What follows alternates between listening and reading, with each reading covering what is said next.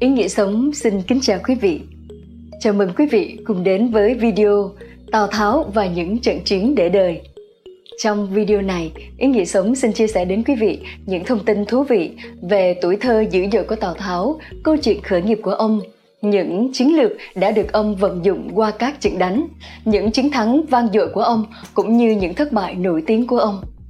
Dưới góc nhìn phân tích hiện đại, ý nghĩa sống hy vọng rằng sẽ mang đến cho quý vị những góc nhìn mới và những bài học giá trị. Kính chúc quý vị và gia đình những điều tốt đẹp nhất.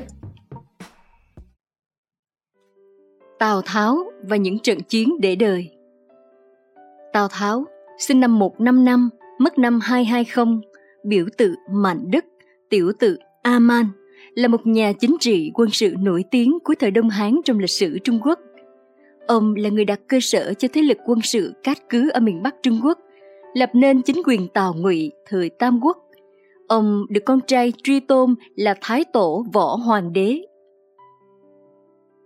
Tào Tháo là người đã có công lớn trong việc dẹp loạn khăn vàng và đổng trác, đánh bại lần lượt các chư hầu như Lữ Bố, Viên Thiệu để thống nhất phương Bắc, nhưng lại thất bại khi tiến xuống phương Nam và gặp phải sự kháng cự của liên minh Tôn Lưu – chấm dứt khả năng thống nhất đất nước khi ông còn sống.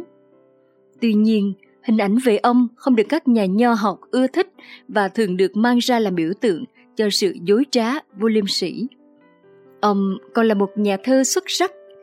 Ông và hai con trai Tào Phi, Tào Thực được đời sau gọi là Tam Tào. Cùng với nhóm Kiến An Thất Tử và nữ sĩ Thái Diễm hình thành nên trào lưu mới trong văn học thời Hán Mạt, gọi chung là Kiến An Phong Cốt. Hành động phụng thiên tử để lệnh chư hầu của ông đã tạo ra một tiền lệ mới cho những đế vương khai quốc đời sau học theo. Điển hình và thành công nhất là cha con Tư Mã Ý và đường cao tổ Lý Uyên. Vì vương triều Tào Ngụy của Tào Tháo vẫn chưa hoàn thành được đại nghiệp thống nhất, nên trong mắt nho giáo truyền thống, ông chỉ là kẻ gian tặc hoán nghịch. Trong gần 2.000 năm qua, hình tượng Tào Tháo là một chủ đề gây nhiều tranh cãi nhất trong lịch sử Trung Quốc. Hầu hết đánh giá của dân gian thời phong kiến về Tào Tháo là tiêu cực, một phần là do ảnh hưởng từ tiểu thuyết Tam Quốc diễn nghĩa, phần khác là do chính những hành vi tàn nhẫn mà Tào Tháo gây ra. Tiêu biểu là vụ thảm sát hơn 10 vạn dân thường ở Tứ Thủy, tự tay giết oan cả nhà La Bá Sa, hại chết thần y Hoa Đà. Tuy nhiên, từ thế kỷ 20, các học giả đã có nhìn nhận cân bằng hơn về Tào Tháo, cả về những thành tựu lẫn khuyết điểm của ông. A. À, tuổi thơ dữ dội của Tào Tháo và lời tiên đoán năng thần thời trị giang hùng thời loạn. Tào Tháo có tên hồi nhỏ là Cát Lợi, sinh ra tại huyện Tiêu, nước bái trong gia đình giàu có. Từ bé là người rất thông minh, ít để ý đến cái nhỏ, tính tình phóng đảng nhưng rất ham đọc sách, đặc biệt là binh thư, là người có quyền biến nhiều mưu mẹo. Theo tâm quốc chí của Trần Thọ, Tào Tháo là người cơ trí nhạy bén, có tài ứng biến, Dị đồng tạp ngữ nói, Tào Tháo là người tài võ hơn người, khó có thể hại, tinh thông sự sách, lại giỏi về binh pháp. Tào Tháo rất thích chú dạy binh pháp. Bộ binh pháp tôn tử được lưu truyền đến nay được cho là đều là chú giải của Tào Tháo. Tào Tháo còn viết binh thư nhưng đã thất truyền. Tào Tháo và Viên Thiệu, Trương Mạc là bạn từ tuổi nhỏ, thường hay tụ tập quậy phá, một lần Tháo và Thiệu gặp được đám kết hôn, cả hai nảy ý định cướp cô dâu, bèn lẻn vào ẩn mình ở vườn sau. Khi cô dâu được đưa vào phòng, hai người xông ra định cướp dâu thì có người phát hiện, hô toán lên bắt cướp. Cả hai họ đều cầm gậy gọc chạy đến, hai người sợ quá, phải leo qua tường mà chạy. Người đâu viên thiệu rớt vào bụi cây gai, dùng dằn mãi mà không sao bước ra được. Thấy người dân sắp đuổi đến, Tháo nghĩ ra một mẹo, bèn hô to lên, cướp ở đây này. Viên thiệu nghe thế sợ quá, gồng hết sức mình mà bước được ra, hai người cùng nhau chạy thoát. Hứa thiệu, tự là tử tương, người nhữ nam, vốn là danh sĩ nhà bình luận nổi tiếng đương thời. Ai được hứa thiệu bình luận thì tức khắc nổi tiếng, đã đánh giá Tào Tháo là năng thần, tức quan giỏi thời trị và là giang hùng thời loạn. Tào Tháo nghe xong cả cười mà bỏ đi. Dịch Trung Thiên cho rằng Hứa Thiệu đã thấy được Tào Tháo là một nhân vật. Còn muốn trở thành năng thần trị lý hay giang hùng nhiễu loạn thiên hạ, còn phải xem vào thời đại sống và nguyện vọng chủ quan của Tào Tháo. Tào Tháo sống vào thời loạn, trở thành giang hùng e là điều đã được định sẵn. Năm 20 tuổi, Tào Tháo thi đỗ Hiếu Liêm, ông được quan kinh triệu doãn là Tư Mã Phòng, tức cha của Tư Mã Ý, tiến cử giữ chức Bắc Bộ úy, coi giữ phía Bắc ở kinh thành Lạc Dương, đã nổi tiếng là người nghiêm túc. Sau khi đến nhiệm sở, ông cho đặt roi ngũ sắc trước cửa công đường, hễ ai phạm tội đều trị thẳng tay. Chú của đại thần Kiển Thạc là Kiển Thúc, phạm tội vác dao đi đêm, ông sai bắt vào phủ đánh roi thẳng thừng không vì nể. Vì gia thế Tào Tháo rất lớn nên vụ việc này ông không gặp rắc rối, tiếng tâm ông cũng từ đó vang khắp kinh thành. Sau đó Tào Tháo giữ chức tướng quốc nước Tế Nam, ông lại liên tiếp đứng ra tố cáo các quan tham phạm pháp, sau đó lại phá hơn 600 ngôi miếu thờ mà triều đình không cho phép thờ cúng. B. Những trận chiến nổi tiếng của Tào Tháo 1. Một mình Tào Tháo mưu sát Đổng Trác Năm 184, cuộc khởi nghĩa khăn vàng do Trương Giác lãnh đạo bùng nổ, Tào Tháo cùng các quân phiệt địa phương cùng các tướng trong triều đình đàn áp thành công nên được Hán Linh Đế phong làm điển quân hiệu úy trong triều. Khi đó mâu thuẫn giữa phe ngoại thích do Hà Tiến đứng đầu và Hoạn Quan ngày càng gay gắt, Tào Đằng đã mất. Tào Tháo tuy xuất thân trong gia đình Hoạn Quan nhưng lại đứng về phía ngoại thích Hà Tiến. Năm 189, Hà Tiến bị Hoạn Quan lừa giết. Tào Tháo hợp sức với một thủ hạ khác của Hà Tiến là Viên Thiệu đánh vào cung giết chết các Hoạn Quan. Sau đó thứ sử Tây Lương là Động Trác, vốn trước được Hà Tiến triệu về kinh khống chế triều đình, tự xưng là Thái Sư. Năm 190, Tào Tháo được Động Trác phong lên chức kiêu kỵ hiệu úy. Sau đó Tào Tháo muốn giết Động Trác nhưng kế hoạch bị bại lộ nên phải bỏ trốn khỏi Lạc Dương. Khi chạy tới thành cao phía bắc Trịnh Châu, Tào Tháo ghé vào nhà người quen là Lã Bá Sa, cho hiểu lầm, thấy nhà là Bá Sa mà giao định giết heo, Tào Tháo tưởng là họ giết mình nên đã giết cả nhà Bá Sa. Sau đó Tào Tháo chạy về phía đông tới huyện Trung Mâu, có viên bảo trưởng thấy ông có vẻ lén lút, cho rằng ông là đinh tráng trốn binh dịch bèn bắt giữ. Nhưng sau đó Tào Tháo được một viên công tàu cứu giúp, thuyết phục được huyện lệnh Trung Mâu thả ông ra. Tam Quốc diễn nghĩa tường thuật việc Tào Tháo ám sát động trác không thành mới bỏ trốn, được Trần Cung thả ở Trung Mâu trước và giết lại Bá Sa khi đi cùng Trần Cung xảy ra sau. Nhưng thực ra, việc giết Bá Sa không có mặt Trần Cung và sự không chép rõ viên huyện lệnh Trung Mâu có phải là Trần Cung hay không. Nhìn ở góc độ marketing thì Tào Tháo đã rất thành công trong việc PR tên tuổi và bắt đầu trở thành nhân vật nổi tiếng trong bao quân tướng sĩ nhờ vào kế hoạch mưu sát động trác, tạo tiền đề cho các kế hoạch khởi nghiệp quân sự sau này của ông.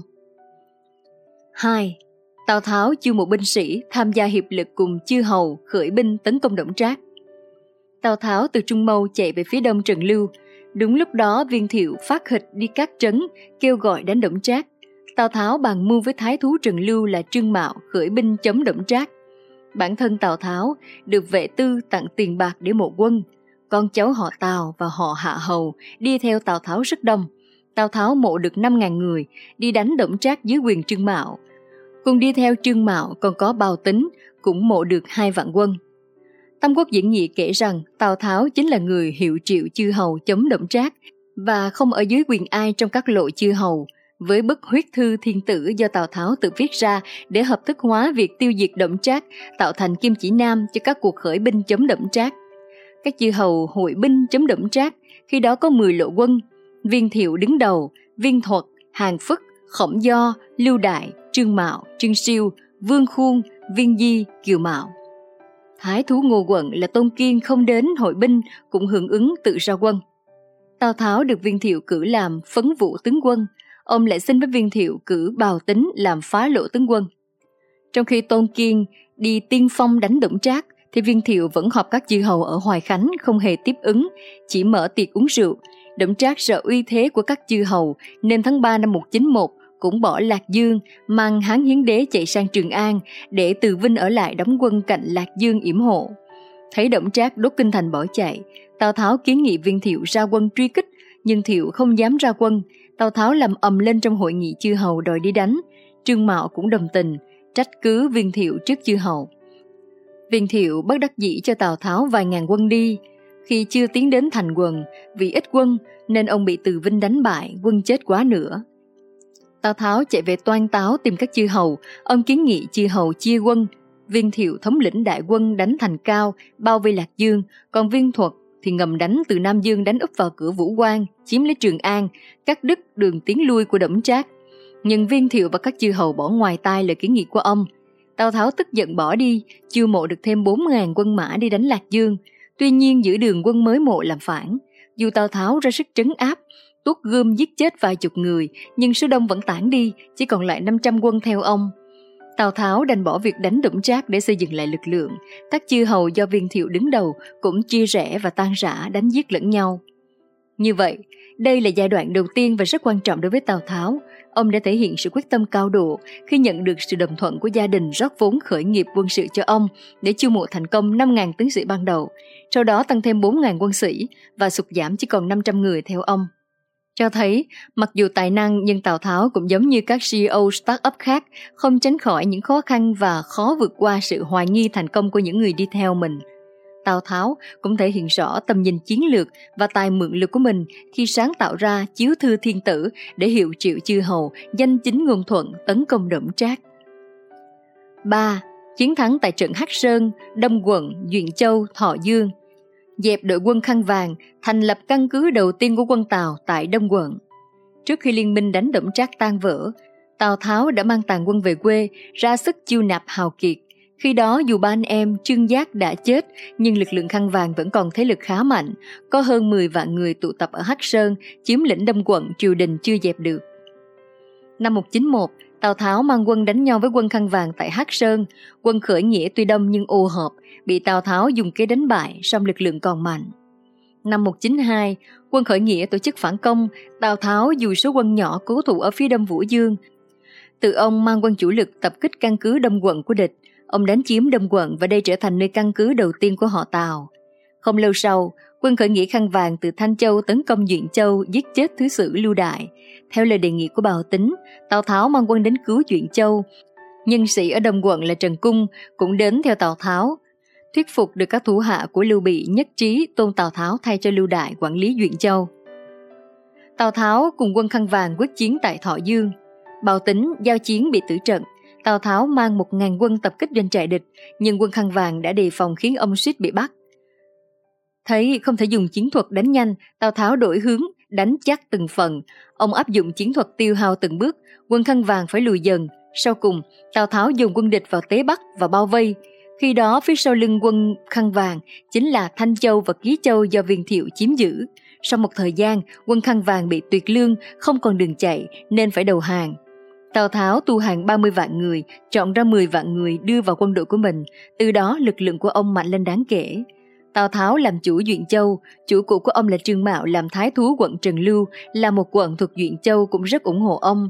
Viên thiệu ở Ký Châu thù Trương Mạo mắng mình trong hội nghị chư hầu, bèn gửi thư cho Tào Tháo khuyên ông giết Trương Mạo để trừ hậu họa. Tào Tháo không nghe, mang việc đó nói lại với Trương Mạo, vì vậy Mạo rất cảm phục ông. Như vậy trong bốn trận đánh này, sở dĩ Tào Tháo giành chiến thắng là do tài thao lược của ông lấy yếu thắng mạnh, áp dụng chiến thuật tiêu hao từng bước và thu phục quân sĩ của địch. Tào Tháo còn thể hiện là người trọng nghĩa hơn danh lợi khi từ chối yêu sách của viên thiệu để bảo vệ sếp cũ của mình là Trương Mạo. Có thể nói, đây chính là lúc hội tụ thiên thời địa lợi nhân hòa cùng đến. Vì bước ngoặt đến với Tào Tháo là khi hơn trăm vạn quân khăn vàng của Thanh Châu tiến vào xâm chiếm Duyện Châu, thứ sử Duyện Châu lưu đại tử trận. Tào Tháo lúc này chỉ là thái thú của một quận thuộc Duyện Châu, được quan lại Duyện Châu suy tôn làm Duyện Châu Mục, về sau lại đại thắng phản quân, thu nhận đến 30 vạn hàng binh. Từ một thái thú cấp quận với binh lực ít ỏi, bỗng chốc Tào Tháo trở thành châu mục một châu với quân số cấp chục vạn, thế lực tăng vọt, có thể nói là bởi thiên thời địa lợi nhân hòa cùng hội đủ. Tại sao nói Tào Tháo có địa lợi là bởi Tào Tháo sở hữu một quận lớn của Diện Châu, tức Đông quận, ngay lúc quân khăn vàng đến cướp bóc. Nếu không có trong tay Đông quận, Tào Tháo sẽ không tận dụng được cơ hội này. Tại sao nói Tào Tháo có thiên thời là bởi sự trùng hợp của nhiều yếu tố, quân khăn vàng tấn công, thứ sử lưu đại không nghe lời khuyên của bào tính mà lấy cứng chọi cứng rồi mất mạng. Thành ra Duyện Châu bỗng nhiên vô chủ mà ngay lúc này quyền lực của chính quyền Trung ương lại cực kỳ suy yếu. Trung ương còn không lo nổi cho chính mình, nói gì đến chuyện các châu phía dưới. 4. chiến thắng tại trận Bành Thành, tức Từ Châu, để báo thù cha. Giữa năm 193, cha Tào Tháo là Tào Tung từ Lạc Dương tới Lan Nha định dưỡng lão, mang theo hơn 100 xe hành lý chứa nhiều vàng bạc châu báu. Khi đi ngang qua Từ Châu thì bị bộ tướng của Đào Khiêm, tức Thứ sử Từ Châu là Trương Khải giết chết và cướp hết đồ. Đào Khiêm vốn trước không tham gia liên quân chống đổng Trác, khi Trác bị giết vào tháng 4 năm 193, Đào Khiêm vẫn ủng hộ triều đình Trường An do thủ hạ của Trác là Lý Thôi và Quách Dị nắm quyền. Vừa lúc đó ở huyện Hạ Bì thuộc Từ Châu có quân khởi nghĩa của Thuyết Tuyên nổi dậy xưng đế, Đào Khiêm lại có thêm liên hệ qua lại. Tam quốc chí của sử gia Trừng Thọ chép rằng Đào Khiêm sai thủ hạ là Chương Cương đi hộ tống cho Tào Tung. Khi đoàn đến địa phận giữa Thái Sơn và huyện Hoa huyện Phí thì Trương Cương nổi lòng tham của cải nên đã giết ông và cướp hết đồ rồi bỏ trốn đến Hoài Nam. Sách hậu Hán Thư thì không nói rõ viên tướng nào giết Tào Tung, chỉ nói rằng do quân sĩ của Đào Kim đóng ở huyện Âm Bình do nổi lòng tham nên đã giết Tào Tung cướp của cải. Tào Tháo nghe tin cha bị hại ở Từ Châu, cho rằng Đào Kim đồng mưu sai khiến thủ hạ, lại lấy kiếm khiêm ủng hộ Lý Thôi và ngụy Hoàng đế Khuyết Tuyên, bèn cất vài chục vạn quân đi đánh Từ Châu để hỏi tội, Ông cũng muốn nhân đó chiếm luôn địa bàn Từ Châu liền kề với Duyện Châu để mở rộng thế lực nên túc quân tấn công mạnh mẽ. Quân Tào chiếm lĩnh hơn 10 thành, sau đó đánh bại quân Đào Khiêm ở Bành Thành, chém hơn một vạn quân Từ Châu, nước sông Tứ Thủy vì vậy không chảy được. Đào Khiêm rút vào thành Đan Dương cố thủ, sai người đi cầu cứu thứ sử Thanh Châu là Điền Khải. Điền Khải lúc đó đang bị viên thiệu đánh, đã cầu cứu tướng giữ Bình Nguyên, đó là Câm Tôn Toản, người có mâu thuẫn với thiệu. Toản sai Lưu Bị cùng Quan Vũ và Trương Phi đi cứu Thanh Châu. Nghe Đào Khiêm cầu cứu, Khải lại sai Lưu Bị cầm quân đi cứu Từ Châu trước. Tam Quốc diễn nghĩa mô tả đoạn Lưu Bị cứu Từ Châu khá ly kỳ, tác giả không nhắc việc Điền Khải đánh nhau với Viên Thiệu mà kể rằng Đào Khiêm cầu cứu Điền Khải và Khổng Dung. Dung sắp đi cứu lại bị quân khăn vàng của Quảng Hợi vây đánh, lại phải cầu cứu Lưu Bị. Lưu Bị mượn quân của công tôn toản giải vây cho Khổng Dung, rồi hai người cùng Điền Khải đến cứu Đào Khiêm. Lưu Bị có 4.000 quân, chiêu hàng được hàng ngàn nạn nhân ô hoàng, rồi lại được Đào Khiêm cấp 4.000 quân nữa. Có hơn một vài người cùng Đào Khiêm thế thủ ở Đan Dương. Trước khi mất, Đào Khiêm đã giao Từ Châu cho Lưu Bị, dù biết rằng việc bảo vệ Từ Châu là điều rất khó khăn với Lưu Bị. Tào Tháo vây đánh nhiều ngày không sao phá được, bèn trút tức giận lên dân thường để trả thù cho cha. Ông ra lệnh tàn sát hơn 10 vạn người ở Năm Thành, Thủ Lự, Tuy Lăng, Hạ Khâu, Bành Thành, Phó Dương cùng các hương trấn sở thuộc. Không chỉ bản dân Nam Thành mà nhiều người dân ở Thiểm Tây vì tránh nạn Lý Thôi quách dĩ kéo về đó cũng bị hại. Nghe tin lã bố đánh chiếm hậu phương Duyện Châu, Tào Tháo đành mang quân trở về cứu. Như vậy trong lần này, Tào Tháo đã một công đôi việc. Vừa lấy duyên cớ giải quyết việc nhà, báo thù cha, vừa giải quyết việc nước, đánh chiếm thành công từ châu để nhân đó mở rộng thế lực Tuy nhiên, đây cũng là một vết đen trong cuộc đời của ông khi ông động binh tàn sát người vô tội. 5. Chiến thắng vất vả tại trận Duyện Châu đẩy lùi lã bố. Năm 194, Trần Cung và Trương Mạo ở Đông Quận nghe tin Tào Tháo có hành động tàn sát, hại người vô tội, không phục Tào Tháo nữa. Quyết định phát động binh biến ở hậu phương ở Duyện Châu và theo lã bố đi chống lại Tào Tháo. Lã bố sau khi giết Đổng Trác ở Trường An, bị Lý Thôi và Quách Dĩ đánh bật khỏi kinh thành, phiêu bạc qua chỗ viên thuật, Trương Dương và viên thiệu đều không được dung nạp, bèn chạy đến Duyện Châu. Trương Mạo và Trần Cung đón Lã bố về tôn làm thứ sử Duyện Châu, giao cho 10 vạn quân là bố lấy Bộc Dương làm bản doanh, mang quân chiếm các thành trì của Tào Tháo ở Duyện Châu, chỉ còn ba thành còn trung thành với Tào Tháo là Yên Thành do Tuân Úc giữ, Đông A do Ức Đê giữ và Phạm huyện do Cận Lâm giữ. Lã bố chưa đánh chiếm được. Tào Tháo mang quân về lấy lời Duyện Châu, thấy là bố chỉ chiếm lấy Bộc Dương mà không đóng quân ra các nơi hiểm yếu như Kháng Phụ, Tế Ninh và Bến Đò Hoàng Hà. Tào Tháo cho rằng là bố vô mưu, có ý coi thường, ông dẫn quân tấn công Bộc Dương. Quân Tào Tháo phần đông là người Thanh Châu mới theo hàng, không địch nổi quân của Lã Bố. Lã Bố theo kế của Trần Cung đánh tan quân Tào ở Bộc Dương, Đại quân Tào Tháo bị thua lớn, doanh trại bị đốt cháy, bản thân ông bị bỏng cánh tay trái và suýt bị lã bố bắt sống. Trong bóng đêm, quân kỵ của lã bố đuổi đến nơi, nhưng không biết mặt ông bèn hỏi Tào Tháo ở đâu. Ông nhanh trí chỉ tay phía trước bảo rằng, người cưỡi ngựa vàng kia chính là Tào Tháo. Quân lã bố tiến lên phía trước truy đuổi, nhờ vậy Tào Tháo quay đầu chạy thoát nạn. Sự kiện Tào Tháo gặp nguy cấp ở Bộc Dương được La Quán Trung mô tả tương tự như trong Tam Quốc diễn nghĩa. Nhưng chiến sự là diễn ra chủ yếu trong thành khi Lã Bố dùng mưu dụ Tào Tháo tiến vào. Sau đó Tào Tháo thu quân trở lại, cùng Lã Bố giữ hơn 100 ngày ở Bộc Dương không đánh. Đến mùa thu năm 194, ở Duyện Châu có nạn châu chấu hại lúa nên bị mất mùa, cả hai đều bị thiếu lương. Tào Tháo phải rút quân về Yên Thành, còn Lã Bố thu quân về Sơn Dương. Mùa đông năm 194, Tào Tháo mang quân về Đông A, trong tình thế khó khăn, ông định phục tùng viên thiệu thay lời dụ, nhưng mưu sĩ trình dục khuyên can không nên nghe theo mà nên tự lập. Đầu năm 195, Tào Tháo quyết định thay đổi chiến thuật đánh Lã Bố, dương đông kích tây khiến Lã Bố mệt mỏi. Ông chia quân làm nhiều ngã, một mặt điều một cánh quân đi đánh định đào, là Bố đi cứu, Đến mùa hạ, ông lại tấn công cự giả, bao vây hai tướng của bố là Tiết Lan và Lý Phong. Trần Cung và Lã Bố mang một vạn quân từ định đào đi cứu. Tào Tháo lợi dụng địa hình, dùng kế mai phục đánh bại Lã Bố trên đường, rồi thúc quân lấy định đào. Lã Bố và Trần Cung rút lui về Đông Mân. Tào Tháo hạ thành cự giả, giết chết Phong và Lan. Trong khi đó Lã Bố và Trần Cung còn lúng túng chưa biết cử động ra sao, thì Tào Tháo đã điều các cánh quân đánh chiếm các thành trì nhỏ ở Duyện Châu lã bố nghe tin mấy thành xung quanh bị hạ, hoang mang tột độ, bèn chạy về Từ Châu theo Lưu Bị. Ở Duyện Châu chỉ còn anh em Trương Mạo, Trương Siêu ở Ung Khâu và Tăng Hồng ở Đồng Quận. Trương Mạo biết không thể chống được Tào Tháo, bèn gửi gia quyến cho Trương Siêu, sai giữ Ung Khâu, còn mình đi thọ xuân cầu cứu viên thuật. Giữa đường, Trương Mạo bị thủ hạ giết chết. Tào Tháo mang quân vây đánh Ung Khâu. Tăng Hồng được viên thiệu cử làm thái thú đông quận thay Tào Tháo sức yếu không cứu được Trương Siêu nên ngày đêm sai người đến Ký Châu xin viên thiệu cứu ung khâu. Viên thiệu nhất định không cứu Trương Siêu. Sau 4 tháng, Tào Tháo hạ được ung khâu. Trương Siêu tự sát. Tào Tháo giết hết gia quyến họ Trương. Tăng Hồng vì việc này cũng tuyệt giao với viên thiệu và bị viên thiệu cử binh giết chết. Tào Tháo tái chiếm được Duyện Châu, giữ lấy thiên tử, củng cố thế lực. Như vậy, Tào Tháo trong trận này đã dùng chiến lược dương đông kích tây và tiêu hao từng phần để chiến thắng sức mạnh mãnh hộ của lã bố, đồng thời với tầm nhìn xa trông rộng. Ông đã dùng kế trói buộc chi phối với Hán Hiến Đế để chi phối thiên hạ để mượn lực của Đại Hán củng cố thế lực của Tào Tháo. Lưu Bị lúc này đồng ý cho Lã Bố nương nhờ vì Lưu Bị muốn hợp sức cùng Lã Bố tạo thế đối trọng với Tào Tháo. 6. Tào Tháo đến Lạc Dương cứu giá, bảo vệ thiên tử, đồng thời cho dời giá về hứa đô. Sau khi Đổng Trác bị Vương Doãn và Lã Bố giết vào năm 192, thủ hạ là Lý Thôi vào Quách Dĩ mang quân đánh báo thù, đánh chiếm Trường An, giết Vương Doãn và đuổi Lã Bố. Hai người chia nhau nắm quyền ở Trường An, hắn hiến đế vẫn bị khống chế như trước.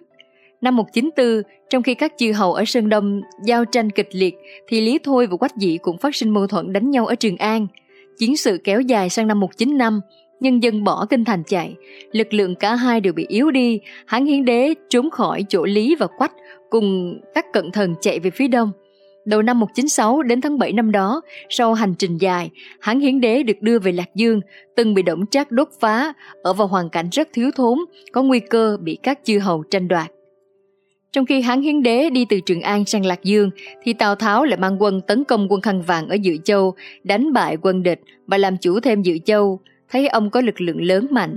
Một vị vệ tướng quân dưới quyền hiến đế ngầm sai người đến Duyện Châu gọi Tào Tháo đến Lạc Dương bảo giá. Tào Tháo lập tức sai người nghênh đón vua hiến đế. Vì Lạc Dương đã đổ nát, ông bèn đưa hiến đế đến Hứa Dương, sai xây dựng lại nơi này cho vua ở. Đây là một bước chuyển rất quan trọng trong sự nghiệp của Tào Tháo, vì nhà Hán tuy suy nhưng trong lòng mọi người vẫn tôn trọng. Việc Tào Tháo nắm được thiên tử sẽ có cớ nhân danh vua ban ra chính lệnh để sai khiến chư hầu. Hán hiến đế đến hứa xương, phong Tào Tháo làm Vũ Bình Hầu, giữ chức tư không, kim hành Sa kỵ tướng quân. Hiến đế vốn muốn phong cho ông chức cao hơn là đại tướng quân, nhưng vì Tào Tháo còn e ngại thế lực của viên thiệu, muốn tránh xung đột ngay với viên thiệu, vì vậy ông đề nghị hiến đế phong chức đại tướng quân cho thiệu.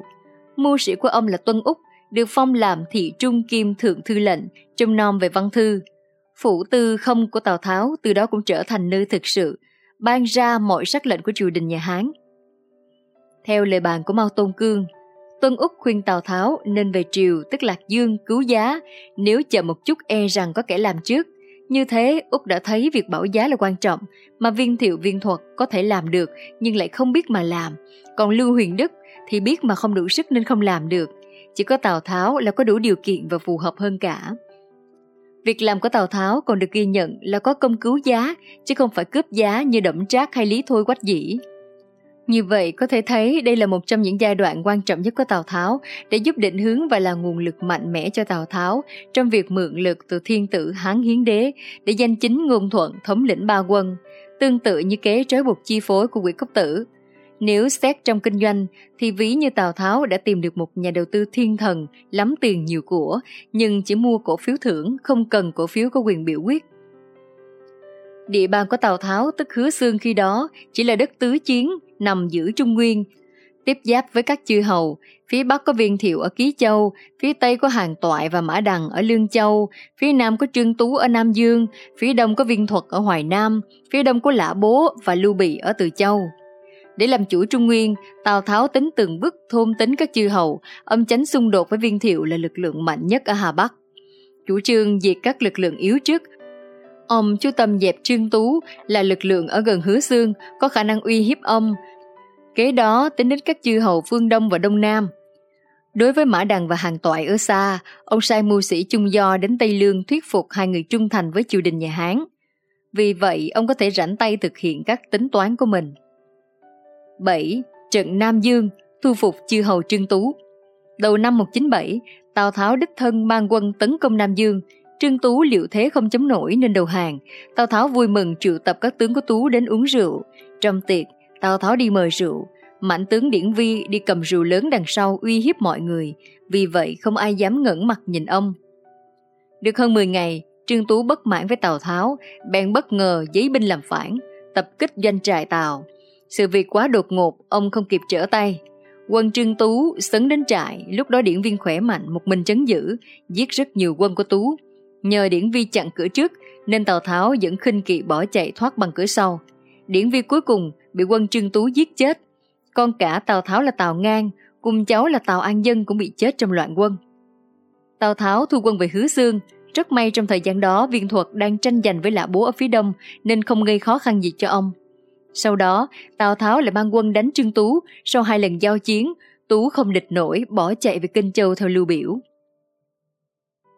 Tào Tháo bèn lấy danh nghĩa Hán Hiến Đế, phong cho tôn sách ở Giang Đông, địa bàn liền kề với Lưu Biểu làm ngô hầu, thảo nghịch tướng quân, gợi ý tôn sách kiềm chế Lưu Biểu, không cho biểu dốc toàn lực chi viện cho Trương Tú. Sau vài năm, khi Tào Tháo tập trung lên chiến trường phía Bắc với Viên Thiệu, thì Trương Tú thế yếu, nhận ra việc Lưu Biểu dung nạp mình chỉ để làm vùng đệm với Tào Tháo. Sau đó, sau khi phân tích lợi hại, Tú trở lại đầu hàng Tào. Tào Tháo chấp nhận cho Tú hàng, không kể lại thù cũ. Như vậy, Tào Tháo đã rất linh hoạt. Có những lúc đối đầu trực tiếp, có những lúc thì Tào Tháo dùng sức mạnh của chính sách ngoại giao với chư hầu tôn sách để chư hầu lưu biểu luôn phải đề phòng, nên không thể dốc sức hỗ trợ Trương Tú. Chính sách ngoại giao này đã gây ảnh hưởng khiến cho Trương Tú bị hạn chế chi viện và thu phục Trương Tú. Mặc dù trong trận này, quân của Tào Tháo bị thiệt hại nhiều, đáng kể nhất là con trai cả của Tào Tháo là Tào Ngang và cháu là Tào An Dân đều bị chết trong loạn quân – nhưng Tào Tháo đã gác lại sự thù hận để chấp nhận cho Tú Hàng. Có thể nói đây là phẩm chất đặc biệt của Tào Tháo. Nhờ vậy Tào Tháo đã dung nạp cho đội quân của mình rất nhiều người tài. 8. Chiến thắng tại trận Từ Châu, thu phục Lưu Bị, bắt Lã Bố. Năm 195, Lã Bố bị Tào Tháo đánh thua, chạy sang Từ Châu nương nhờ Lưu Bị. Được một thời gian, Lã Bố cướp thủ phủ Từ Châu là hạ bì của Lưu Bị. Lưu Bị yếu thế phải ra đóng ở Tiểu Bái, hai bên tạm hòa hoãn với nhau. Năm 196, khi Tào Tháo nắm được hiến đế, là bố để sai sứ đến lấy lòng Tào Tháo và xin làm thứ sử từ châu, nhưng Tào Tháo không đồng ý. Năm 197, viên thuật xưng đế ở Thọ Xuân, ngang nhiên chấm lại nhà Hán. Là bố muốn kết thâm gia, giao con gái cho sứ của thuật là Hàng Dận mang về Thọ Xuân, nhưng nửa chừng thì là bố đổi ý, đuổi theo cướp con lại rồi bắt hàng giận mang đến hứa xương nộp Tào Tháo. Tào Tháo bèn sai chém hàng giận và nhân danh Hán Hiến Đế, phong lã bố làm tả tướng quân. Tào Tháo muốn đánh viên thuật trước, nên sai người đến giao hảo với tôn sách, đề nghị không chi viện cho thuật. Sách vừa ly khai khỏi thuật nên đồng lòng với Tào Tháo. Tào Tháo mang quân đánh Thọ Xuân, đánh cho thuật thua to, giết chết tướng của thuật là Kiều Nhụy. Trong lúc Tào Tháo định đánh tiếp, thì ở Từ Châu lại có biến. Năm 198, Lã Bố muốn bái chiếm cả Từ Châu, từ Hạ Bì sai bộ tướng Cao Thuận mang quân đánh Lưu Bị ở Tiểu Bái. Lưu Bị cầu cứu Tào Tháo, Tào Tháo sai Hạ Hậu Đôn đến cứu, nhưng hai đạo quân không địch nổi Cao Thuận. Lưu Bị chạy về Hứa Xương nương nhờ Tào Tháo. Tháng 9 năm 198, Tào Tháo đích thân cùng Lưu Bị mang quân tới đánh Từ Châu. Tháng 10 năm đó, quân Tào đến Bàn Thành, giết chết tướng giữ thành là Hầu Giai và tàn sát dân Bàn Thành. Năm đó, Tào Tháo tiến đến Hạ Bì, là bố mang quân kỵ ra nghênh chiến. Tào Tháo bắt sống được viên mãnh tướng của bố là Thành Quảng. Bố thua trận phải rút vào thành Hạ Bì cố thủ và sai người đến cầu cứu viên thuật và Trương Dương. Quân Tào với đánh một tháng không hại được, bắt đầu mệt mỏi. Tào Tháo muốn rút lui quân nhưng Tuân Du và Quách Gia khuyên nên đánh gấp. Tào Tháo nghe theo kế, sai quân khơi sông Nghi Thủy và sông Tứ Thủy đổ nước vào thành Hạ Bì, thành ngập nước. Là bố nguy khốn phải lui dần vào trong rồi rút lên cố thủ ở lầu Bạch Môn, thế cùng lực kiệt, viện thuật không mang quân lại cứu. Đúng lúc đó Trương Dương phát binh cứu là bố, nhưng Dương bị hạ thủ là Dương Xú giết chết để hàng Tào Tháo. Thủ hạ của Trương Dương là Khuê Cố giết Xú báo thù cho chủ. Tào Tháo bèn sai sử hoán mang quân đón đánh, giết Khuê Cố và thu hết thủ hạ của Trương Dương. Thủ hạ của lã bố là Hầu Thành bị trách phạt nên oán hận, bèn trói Trần Cung và Cao Thuận, mang nộp và mở cửa ra hàng Tào Tháo. Tào Tháo cùng Lưu Bị thúc quân vào, lã bố trên lầu Bạch Môn bị dồn vào đường cùng phải bó tay chịu trói. Lã bố muốn hàng, nhưng Tào Tháo theo lời khuyên của Lưu Bị, sai mang lã bố giết chết. Sau đó ông giết cả Cao Thuận và Trần Cung. Trong các thủ hạ của lã bố, ông thu dụng Trương Liêu và Tăng Bá. Tam Quốc diễn nghĩa chép, Ngụy Tục và Tống Hiến đồng mưu với Hầu Thành, trói lã bố lại rồi mở cửa cho quân Tàu vào. Việc Lưu Bị khuyên Tào Tháo giết lã bố có nhiều nguyên nhân có thể kể đến như vì lã bố đã phản Lưu Bị, cướp hạ bì từ châu của Lưu Bị nên Lưu Bị muốn báo thù. Lưu Bị lúc đầu muốn giúp lã bố vì muốn hiệp sức với lã bố để đánh Tào Tháo. Nhưng khi Lưu Bị đã hàng Tào rồi thì Lưu Bị không muốn lã bố trở thành vây cánh thuộc hạ của Tào Tháo. Nếu như Tào Tháo không nghe theo lời khuyên của Lưu Bị, thì cục diện Tam Quốc sau này có thể đã thay đổi. Trong trận này, Tào Tháo đã sử dụng chính sách đối ngoại với chư hầu tôn sách để cô lập viên thuật, để Tào Tháo dễ bề dẹp tan đội quân của thuật. Tào Tháo thu phục Lưu Bị được củng cố binh lực tấn công lạ bố. Tào Tháo cũng đã thể hiện khả năng thiên tài quân sự khi sử dụng sức mạnh của tự nhiên, tức là nước, để tạo ra thế cô lập hạ bì và bắt sống mạnh hổ tướng là lã bố. 9. Tái chiếm Từ Châu, diệt viên thuật đánh đuổi Lưu Bị. Tào Tháo cùng Lưu Bị thu quân về Hứa Xương. Tào Tháo không trở lại Từ Châu vốn của Lưu Bị được Đào Khiêm chết năm 194 giao cho, mà sai thủ hạ là Sa Trụ trấn thủ. Ông giữ Lưu Bị ở lại Hứa Xương để kiềm chế, phong làm tả tướng quân, thay chức của lã bố.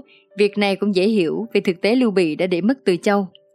Việc Tào Tháo nắm trọn quyền hành khiến quốc cửu Đổng Thừa bất mãn, có ý định trừ khử Tào Tháo. Năm 199, Đổng Thừa ngầm liên kết với Lưu Bị để hại Tào Tháo. Khi chưa có cơ hội cho Đổng Thừa hành động, thì viên thuật sức cùng lực kiệt đã bỏ Hoài Nam định lên Hà Bắc nhường ngôi cho viên thiệu. Tào Tháo phái Lưu Bị mang một vạn quân đi chặn đánh. Thuật bị thua trận phải quay trở lại và kiệt sức ốm chết. Âm mưu lật đổ Tào Tháo của Đổng Thừa ở Hứa Xương bị bại lộ, Thừa bị Tào Tháo giết cả họ. Tào Tháo tra ra việc Lưu Bị đồng mưu với Thừa, cùng lúc Lưu Bị đuổi được thuật, bèn chính thức ly khai khỏi Tào Tháo, mang quân chiếm lại Từ Châu, giết chết Sa Trụ. Tào Tháo nổi giận chia quân đi chuẩn bị đánh Từ Châu. Lưu Bị biết mình thế yếu, bèn sai người đi cầu cứu viên thiệu. Tào Tháo cũng sắp quân ở quan độ để chờ quân Hà Bắc. Tuy nhiên sau một thời gian không thấy viên thiệu cử động, Tào Tháo quyết định đánh Lưu Bị trước. Có người khuyên ông nên cảnh giác, kẻo bị hai bên địch đánh kẹp. Nhưng ông quả quyết rằng viên thiệu trù trừ, không quyết đoán sẽ không ra quân gấp để cứu Lưu Bị. Tào Tháo gấp rút tiến đánh Từ Châu, vài vạn quân của Lưu Bị không chống nổi, bị thua tan tác. Lưu Bị bỏ chạy sang Hà Bắc theo viên thiệu, Trương Phi trốn về những Nam. Gia quyến Lưu Bị đều bị bắt, Quan Vũ không có đường chạy phải đầu hàng Tào Tháo, đây cũng là lúc anh em Lưu Quang Trương tạm thời tan rã, thất lạc tung tích của nhau. Tào Tháo chiếm lại Từ Châu, sau khi dẹp được bốn chư hầu, Trương Tú, Lã Bố, Viên Thuật, Lưu Bị, thì Tào Tháo để làm chủ địa bàn rộng lớn ở Trung Nguyên, chính thức ở thế đối mặt với Viên Thiệu hùng mạnh ở Hà Bắc. Khi ông đánh đuổi được Lưu Bị thì Viên Thiệu vẫn chưa chính thức phát binh. Như vậy, trong trận này, Tào Tháo đã phát triển quy mô đến tầm cao mới, sử dụng kẻ địch để đánh kẻ địch. Tào Tháo dùng Lưu Bị để đánh Viên Thuật. Khi quân của Lưu Bị đánh chiếm Từ Châu, cũng là lúc quân lực sức cùng lực kiệt, Chép lấy cơ hội này, Tào Tháo đã lập tức chiếm lại Từ Châu, đánh tan rã đội quân của Lưu Bị. Đồng thời, Tào Tháo cũng đã thành công khi thu nạp tạm thời mãnh hổ tướng quan Văn Trường về đội của mình và góp phần quan trọng vào chiến thắng của Tào Tháo tại Bạch Mã Diên Tân lại nói về Lưu Bị, đây là một trong những giai đoạn khó khăn nhất trong cuộc đời của Lưu Bị và là lần đầu tiên anh em Lưu Quang Trương tan rã mỗi người một nơi, không biết hành tung của nhau. Có thể nói Lưu Bị là một nhà chính trị gia tài giỏi vì Lưu Bị vừa tiêu diệt viên thuật, là người em cùng cha khác mẹ với viên thiệu, nhưng Lưu Bị lại thành công khi đề xuất viên thiệu cho nương nhờ vì ông nắm được vai trò của việc hợp sức cũng như nội tình gia đình của viên thiệu và viên thuật. Viên thuật có người anh khác mẹ là Viên Thiệu, làm quan trong triều Đông Hán.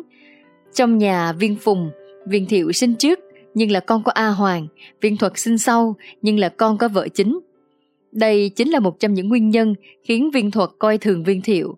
Tuy nhiên, Viên Thiệu lại được bác là Viên Thành nhận làm con nuôi, trở thành người thừa kế của chi trên Viên Phùng. Do đó, về ngôi thứ theo pháp luật thì Viên Thuật là em họ Viên Thiệu, nhưng về huyết thống là em ruột. 10. Chiến thắng tại trận Bạch Mã Diên Tân, tấn công cho con Viên Thiệu. Trong khi Tào Tháo đánh dẹp các chư hầu phía Nam và phía Đông, thì Viên Thiệu cũng tập trung tiêu diệt công tôn toản ở Bình Nguyên, thôn tính U Châu, Thanh Châu và Tinh Châu, làm chủ địa bàn rộng lớn có nhiều quân sĩ và hào kiệt. Viên Thiệu trở thành thế lực mạnh mẽ ở phía Bắc mà Tào Tháo chưa từng dám đối địch khi mới đến Hứa Xương. Năm 200, Lưu Bị thua trận đến chỗ Thiệu xin hàng. Thiệu bèn phát binh giao tranh với Tào Tháo. Viên Thiệu mang theo Lưu Bị đi đánh Tào Tháo, đóng đại quân ở Lê Dương, sai Trần Lâm, Thảo Hịch kể tội Tào Tháo. Bài Hịch vừa điển nhã, vừa hùng kiện, được coi là bài văn nổi tiếng trong văn học cổ điển. Sau đó Viên Thiệu chia quân, một mặt đánh thành Bạch Mã, mặt khác đóng ở bến Diên Tân – Tháng 4 năm 200, Tào Tháo dẫn Trương Liêu và Quan Vũ đi cứu Bạch Mã và cũng chia quân ra Diên Tân để phân tán sự chú ý của Thiệu. Quả nhiên, Thiệu tăng cường thêm quân cho Diên Tân mà không chú ý đến Bạch Mã. Tào Tháo nhân đó đột ngột thúc quân đánh mạnh ở Bạch Mã, sai Quan Vũ ra trận giết chết mạnh tướng của Thiệu là Nhan Lương, giải vây thành Bạch Mã. Tháng 5 năm 200, Tào Tháo cùng Quan Vũ và Trương Liêu đi men theo sông Hoàng Hà về phía tây đến cứu Diên Tân – Viên Thiệu cùng Lưu Bị và Văn Xú mang quân đuổi theo. Tào Tháo đánh bại Viên Thiệu một trận nữa tại đây, giết chết Văn Xú. Vì lực lượng ít hơn địch, nên sau đó ông lưu quân về phía nam Tế Thủy, tức là bến quan độ đóng đồn, còn Viên Thiệu đóng lại ở Diên Tân. Khả năng đắc nhân tâm của Tào Tháo được thấy rõ trong giai đoạn này.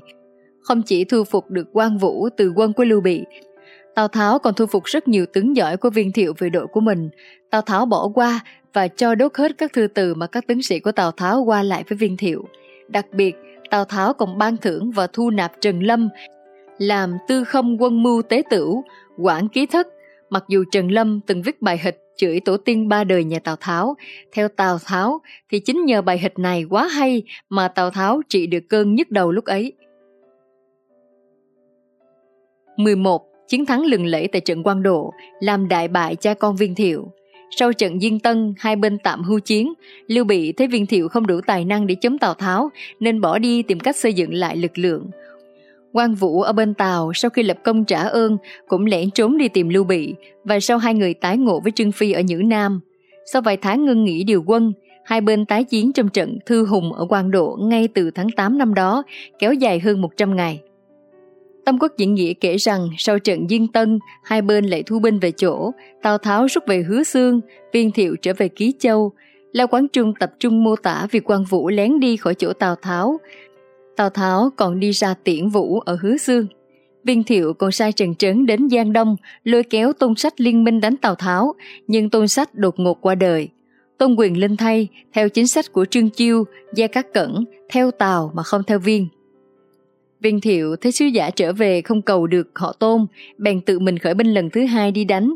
Diễn biến trong tiểu thuyết khá nhiều sự kiện và thư thả, nhưng trên thực tế hai bên viên Tàu đối lũy từ tháng 5 và cả viên thiệu lẫn Tào Tháo đều bám sát không rời chiến trường, tiếp tục điều động binh lực. Bị thua và mất hai tướng, viên thiệu điều đại quân đến Dương Vũ phía tây bắc Trung Mâu, men theo đồi cát dọc bờ sông, dựng vài chục danh trại kéo dài từ đông qua tây, định triển khai hai cánh quân vây quanh Tàu rồi tiêu diệt. Tào Tháo không lui binh, cũng chia ra làm nhiều nhóm chống cự. Nhưng vì ít quân hơn nhiều nên không đủ phân ra các vị trí của địch. Viên thiệu mang quân ra khỏi lũy giao chiến với quân Tàu. Quân Tàu thua trận phải lùi lại mấy lần. Tào Tháo ra lệnh tướng sĩ cố giữ vững trận địa. Quân địch khiêu chiến nhiều lần nhưng không ra đánh. Viên thiệu bèn bày trận trên dãy núi, dựng nhiều chòi gỗ, đứng trên đó bắn xuống doanh trại của quân Tàu. Quân Tàu mỗi người phải dùng thuẫn gỗ che đỡ tên bắn. Sau đó Tào Tháo dùng xe bắn đá bắn sang, phá nát các chòi gỗ của địch. Viên thiệu lại cho quân đào nhiều địa đạo vào doanh trại quân Tàu. Tào Tháo phát hiện, bèn sai quân đào đường hầm theo chiều ngang, nằm phục sẵn. Hệ quân viên đi đến thì bắn chết. Hai bên giữ nhau lâu ngày, Tào Tháo sắp hết lương muốn rút lui, bèn hỏi ý kiến Tuân Úc đang trấn thủ hứa xương. Tuân Úc viết thư trả lời, khuyên ông nên kiên trì giữ, nhất định không được rút lui, nếu không hậu quả sẽ rất xấu. Tào Tháo nghe theo, lệnh cho các tướng sĩ cố sức giữ thế trận. Đánh lâu ngày không hại được, viên thiệu chưa nghĩ ra kế nào khác. Thiệu sai thuần vu quỳnh mang một vạn quân đi về nhận lương để chở ra mặt trận. Đúng lúc đó, một thủ hạ của Thiệu là Hứa Du, có người nhà bị tội vào ngục, xin viên Thiệu tha không được, nên bất mãn bỏ sang hàng Tào Tháo. Được tin báo của Hứa Du về việc thuần vu quỳnh, Tào Tháo đích thân mang 5.000 quân mã đuổi đến kho lương của viên thiệu ở U Sào. Đang đêm, quân Tào bất ngờ tập kích, Nhạc tiếng chém chết Quỳnh, Tào Tháo đốt sạch kho lương của viên thiệu. Trong hơn một vạn quân của Quỳnh thì hơn một ngàn bị giết, số còn lại đầu hàng. Tào Tháo cho quân uy hiếp tinh thần, làm nhục ý chí quân địch. Viên thiệu thấy lửa cháy từ xa, biết tin ô sào bị đánh. Một mặt điều quân cứu Quỳnh, mà khác sai trưng cáp cao lãm đi cướp danh trại Tào. Nhưng Tào Tháo đã bố trí quân phòng bị trước. Đúng như dự liệu, Cáp và Lãm không hạ được trại Tàu, lại nghe tin Tào Tháo phá tan U Sào trở về, bèn quyết định đầu hàng ông. Viên thiệu liên tiếp nghe tin thua trận, kho lương bị mất, tướng sĩ náo loạn kéo nhau bỏ chạy. Tào Tháo thừa cơ dẫn quân tập kích, khiến cho quân thiệu đại bại tan nát. Thiệu hốt hoảng, cùng con là viên đàm, dẫn 800 quân kỵ, chạy một mạch, qua sông Hoàng Hà mới dám dừng lại nghỉ. Hơn 7 vạn quân của viên thiệu không theo kịp chủ đều xin hàng Tào Tháo. Trong số đó, có một vài người không hoàn toàn quy thuận, có biểu hiện trá hàng. Tào Tháo sợ phát sinh hậu họa, bèn ra lệnh chung sống có 7 vạn hàng binh. Những diễn biến chính của trận quan độ như dựng chòi, đào địa đạo, cướp lương u sào được Tam Quốc diễn nghĩa mô tả khá sát với sử sách. Trần Quang Độ đánh dấu sự suy yếu và từ đó đi tới chấm dứt hoàn toàn quyền lực của tập đoàn phong kiến viên thiệu, mở đường cho Tào Tháo làm chủ cả miền Bắc Trung Quốc, chiếm thế thượng phong trong cục diện quần hùng khi đó. Viên thiệu sau tiếp tục thất bại ở Thương Đình, mất hai năm sau đó, ba người con của viên thiệu là viên thượng, viên hy, viên đàm, tranh giành quyền lực đánh nhau, lần lượt bị Tào Tháo tiêu diệt, Trận quang độ còn cho thấy tài năng quân sự tuyệt vời của Tào Tháo và sự yếu kém về khả năng lãnh đạo và quân sự của viên thiệu, đồng thời để lại bài học lớn về lý ích chống đông, lấy yếu thắng mạnh. 12. Chiến thắng tại trận nghiệp thành, diệt trừ anh em họ viên, tức hai con trai của viên thiệu. Sau một thời gian ngơi nghỉ, Tào Tháo mang quân truy kích viên thiệu. Tháng 4 năm 201, hai bên gặp nhau ở Thương Đình, tức ven sông Hoàng Hà, Tào Tháo đánh bại Viên Thiệu một trận lớn nữa. Viên Thiệu thu quân về, tinh thần suy sụp, mắc bệnh nằm một chỗ. Trong lúc họ Viên suy yếu, Tào Tháo kịp mang quân về Hứa Xương vào tháng 6 năm 201, rồi điều quân tấn công Lưu Bị đang liên kết với tướng Khăn Vàng là Cung Đô ở Nhữ Nam. Ban đầu, Tào Tháo sai Sái Dương đi đánh, nhưng Dương bị Lưu Bị giết chết. Tào Tháo bèn tự cầm đại quân đi đánh, quân Tào giết chết cung đô, Lưu Bị không chấm nổi, phải bỏ chạy về Kinh Châu theo Lưu Biểu. Tam Quốc diễn nghĩa kể việc Xá Dương do quan Vũ giết trong quá trình quan Nam Ải chém sáu tướng sau khi chia tay Tào Tháo trước trận quan độ. Lúc quay về gặp Trương Phi thì quan Vũ bị Trương Phi nghi ngờ theo hàng Tào, nhưng lúc đó, lúc Xá Dương vừa đến, quan Vũ đã giết chết. Trương Phi không còn nghi ngờ gì về ông nữa, tạm yên mặt Nam, Tào Tháo quay trở lại đánh Hà Bắc. Tháng 5 năm 2002 viên thiệu ốm không khỏi, qua đời. Khi quân Tàu sắp đánh, các con viên thiệu là viên đàm, tức con cả, và viên thượng là con thứ ba, chia nhau chống giữ. Tào Tháo đánh viên đàm ở Lê Hương từ tháng 2 đến tháng 9 năm 2003 không hạ được. Nắm được nội tình anh em họ viên đang tranh giành quyền thừa kế, Tào Tháo bèn rút đại binh để đàm và thượng đánh nhau, tự suy yếu lực lượng. Quả nhiên hai anh em mang quân đánh nhau, viên đàm bị thua chạy lên Bình Nguyên, Tào Tháo bèn mang quân trở lại để chia rẽ họ viên, ông lấy danh nghĩa cứu viên đàm. Viên thượng hoảng sợ bỏ đánh Bình Nguyên rút về nghiệp thành, hai tướng của thượng là Lã Khoáng, Lã Tường đầu hàng Tào Tháo. Sau khi hứa kết thông gia với viên đàm, thì Tào Tháo lại rút về Nam cho anh em họ viên đánh nhau, nội tộc họ viên lại tái chiến. Đầu năm 2004, Tào Tháo mang quân đánh nghiệp thành, lúc đó thượng lên Bình Nguyên đánh đàm chưa về, thành do thẩm phối giữ, quân Tào tấn công không nổi. Tháng 5 năm đó, Tào Tháo sai đào một hào lớn, dẫn nước sông Chương Hà vào thành, nghiệp thành bị nước bao vây cô lập, đến tháng 8 thì dân trong thành chết đói quá nữa. Viên thiệu nghe tin vội về cứu, Tào Tháo điều quân chặn đánh, quân của Thượng tan vỡ, các tướng dưới quyền chạy sang hàng Tào. Thượng bỏ chạy về Trung Sơn, thẩm phối vẫn kiên cường phòng thủ, sai người mang nỏ cứng ra ngoài thành, phục ở chỗ Tào Tháo hay đi tuần qua, có lần Tào Tháo suýt bị nỏ bắn trúng. Nhưng sau đó cháu phối là thẩm vinh phản họ viên, mở cửa thành cho quân Tào, Tào Tháo hạ được thành, dụ hàng thẩm phối không được, bèn sai mang chém để bảo toàn danh tiết cho thẩm phối. Trong khi đó họ viên vẫn đánh lẫn nhau, viên đàm đến Trung Sơn đánh thượng, chiếm luôn Ký Châu, thượng bỏ chạy tới U Châu theo anh hai là viên hy. Tào Tháo gửi thư tuyên bố cắt đứt thông gia với viên đàm, trả lại con gái đàm và tiến đánh Bình Nguyên. Đàm bỏ chạy về Nam An, tháng 1 năm 205, Tào Tháo tiến đánh Nam An, Đàm bị thủ hạ giết chết để hàng Tào.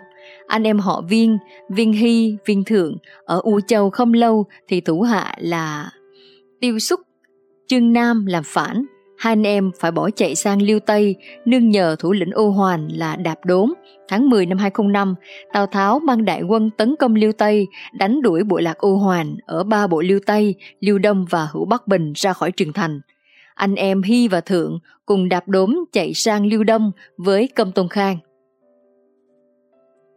Cháu viên thiệu là cao cán, trấn thủ Tinh Châu, trước nghe tin họ viên bại trận, bèn đầu hàng Tào Tháo, thấy Tào Tháo đi đánh ô hoàng, cán lại làm phản. Tháng 1 năm 206, Tào Tháo dẫn quân trở về đánh cán, cán thua chạy đi cầu cứu hung nô không được, trở về đến Thượng Lạc thì bị giết. Tam Quốc Diễn Nghĩa kể rằng Cao Cán chính là con rể của viên thiệu. Đầu năm 207, anh em họ viên đến Liêu Đông, Tào Tháo đi chiêu hàng đến Liễu Thành, tức Liêu Tây, không mang quân truy đuổi anh em họ viên đến Liêu Đông. Tào Tháo đoán biết nếu tiến đánh công tôn khang sẽ liên hợp với họ viên, vì vậy ông chủ ý lui quân về phía nam, tỏ ý không truy bức, khang sẽ thanh trừ họ viên. Tào Tháo không chờ động tĩnh từ phía khang mà chủ động rút lui khỏi Liễu Thành về Nam trong hoàn cảnh rất khốn khổ. Khi đó ở phía Bắc rất lạnh, quân đội của ông bị rét cống, toàn quân đi 200 dặm không có nước, sau đó phải đào giếng sâu tới 39 trượng mới có nước, Lương thực hết, quân Tàu phải giết ngựa chiến để ăn, quân Tàu ăn hết vài ngàn con ngựa mới về tới khu vực có lúa của người Hán. Các nhà sử học Trung Quốc nêu giải thiết nếu anh em họ viên biết được tình cảnh thê thảm đó của quân Tàu mà dẫn tàn quân truy kích thì chưa biết tình hình sẽ ra sao. Đúng như dự liệu của Tào Tháo, Công Tôn Khang lập tức bắt chém anh em Hy Thượng và Đạp Đốn ngay lúc đến ra mắt, sai người mang ba thủ cấp nộp Tào Tháo. Khi đó ông đã về đến Nghiệp Thành, Tào Tháo phong chức Tương Bình Hầu cho Khang để thưởng công. Sau khi diệt họ viên, Tào Tháo hoàn toàn làm chủ Trung Nguyên trở thành lực lượng mạnh nhất Trung Quốc khi đó. Tào Tháo tiến hành cải cách triều đình Đông Hán, khôi phục lại chức thừa tướng và tự mình đảm nhiệm đưa hàng loạt người thân tín nắm giữ chức vụ quan trọng trong triều đình cũng như những nơi hiểm yếu. Các lực lượng chư hầu có địa phận liền kề với Tào Tháo khi Tào Tháo mới về Hứa Xương đều đã bị dẹp. Trong khi đó, toàn quốc còn lại Lưu Biểu và Lưu Bị ở Kinh Châu, Tôn Quyền ở Giang Đông, Trương Lỗ ở Đông Xuyên, Lưu Chương ở Tây Xuyên, Hàng Toại và Mã Đằng ở Tây Lương.